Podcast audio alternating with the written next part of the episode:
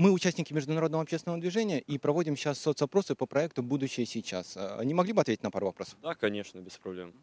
Э, Скажите, а в каком обществе вам хотелось бы жить? Что для вас и ваших близких э, важно вот на данный момент? Во-первых, я думаю, что никто не, от- не откидывает материальную сторону вопроса. И хотелось бы, понятное дело, жить в обществе, в котором человек может себе позволить то, что он хочет, то, на что он считает заслуживает. Но элементарно э, момент взаимопонимания между людьми, когда все готовы прийти друг другу на помощь, и никто, возможно, не ставит цели, ну, свои личные цели выше целей других, и как бы идет там по головам и прочим. Вот элемент взаимопонимания и взаимоуважения, на мой взгляд. А скажите, а что такое созидательное общество, вот в вашем понимании?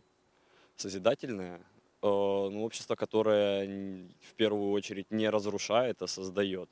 Когда люди готовы помогать друг другу для того, чтобы добиться какой-то общей цели и, например, даже построить такое общество.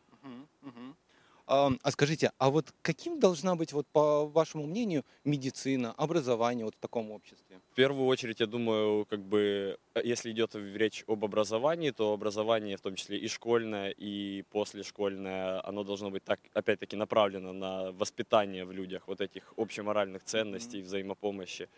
А медицина, ну, это уже вопрос более государственный, то, как государство предоставляет медицину людям. У нас в Украине, например, бесплатная медицина. У нас есть бесплатная и платная медицина. И как бы проблема в том, что платная медицина, она намного качественнее, чем та, которая предоставляется государством. И как бы находясь здесь, в странах Европы, я вижу, что ситуация несколько другая.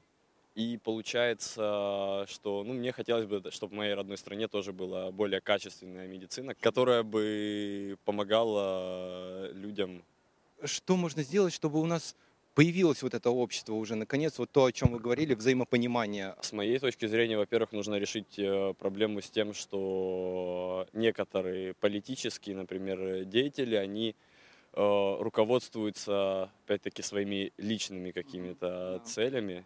И для этого нужно искоренить такой момент в политике. Спасибо большое.